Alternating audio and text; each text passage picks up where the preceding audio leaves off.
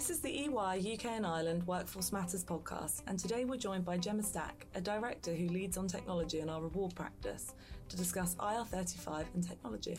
Welcome, Gemma. Thank you. Um, so, we're seeing a lot of strong interest in technology around IR35. Why is that? So, clearly, we have legislative changes coming to employment status from April 2020.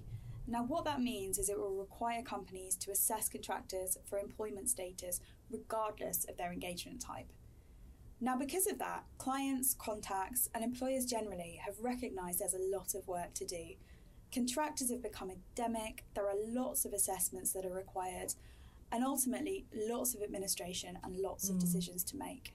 For me, technology has a number of benefits, and I think this is why we're seeing such a significant uptake.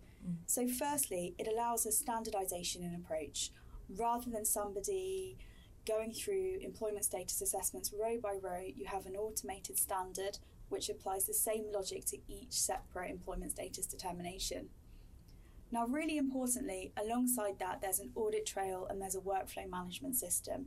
So you're not having to sit there and remember the decisions you've made and remember how to escalate. You have a system that's doing that automatically for you. And very closely linked to that, you have a repository. So ultimately, all employment status determinations in process and that have been mm-hmm. made are available to you at the click of a button. Now, really importantly as well, we talk frequently around assessing individuals for employment status, but less so around what that really means for them and the companies currently engaging them. There are many considerations which flow from employment status determinations, such as impact on your day to day business, morale on the contractors and wider business, and actually also cost.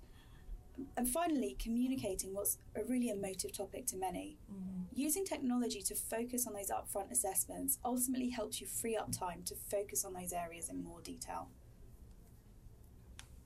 So, HMRC has their own employment status tool, CEST. What is it that attracts companies to alternative technology?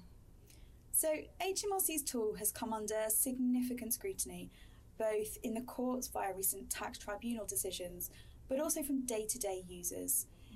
It has, of course, been updated and improved very recently, but for many employers, they're finding the tool is simply not particularly geared to the needs of a large organisation. Firstly, the fact that CEST has to provide a definitive answer means it takes a very conservative approach to life, and I believe concludes that IR35 applies in some cases where it probably doesn't. Any mm. form of risk scoring or rating is missing, and many believe it's better to provide a risk rating and the reasons for that rating to allow all parties to understand the basis behind a decision, as well as provide clarification where necessary. This risk rating is present in our technology for that reason.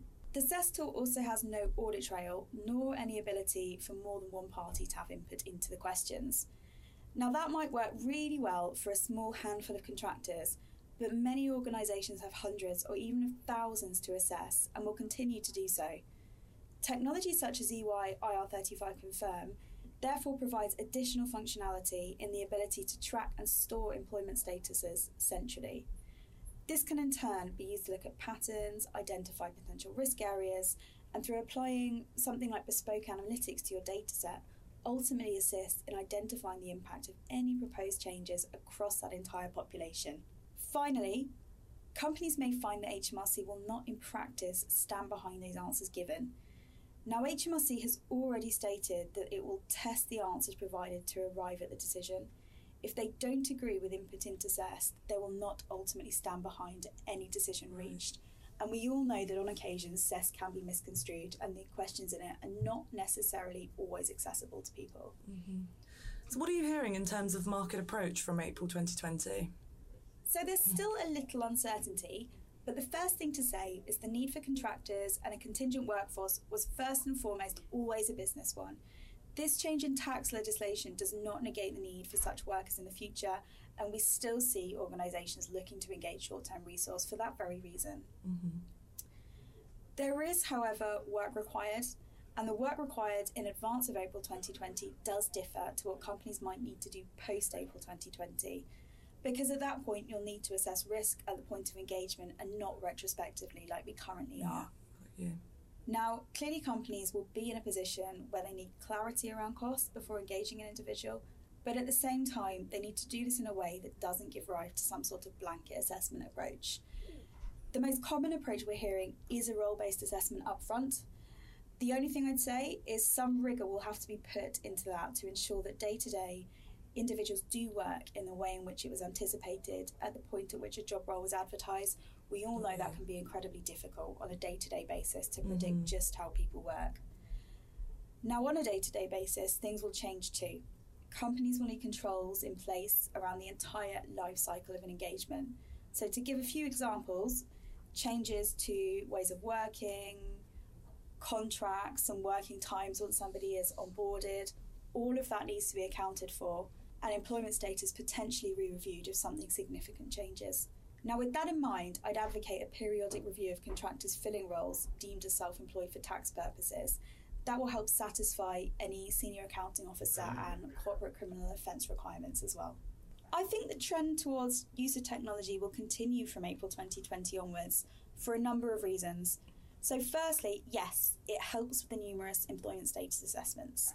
Now, arguably, so can but where a tool such as IR35 Confirm will help is in supporting those periodic reviews or mm-hmm. change requests, in retaining information around risk ratings, number of engagements, and other helpful management information and ultimately in enabling a workflow tool so that companies can communicate across various departments in the same system. Of course, the best technology in the world will fail if it's not underpinned by appropriate processes and controls. It's really important to look at each potential risk area and implement controls to mitigate these. Yeah, that makes sense. So, what should people be doing today? So, as things stand, there's now three months until the legislation kicks in. You need to think about how those changes will impact contractor onboarding on a day to day basis. There's ultimately a lot of work to do. It's fundamentally different to how we've approached employment status in the past. So, companies need to think about, for example, how they manage those employment status assessments and what controls will be in place around onboarding new contractors.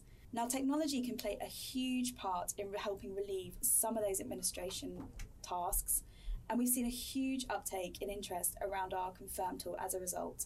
And we're expecting interesting technology to continue for the foreseeable future. That was really interesting. Thank you, Gemma, for joining us today. Thank you.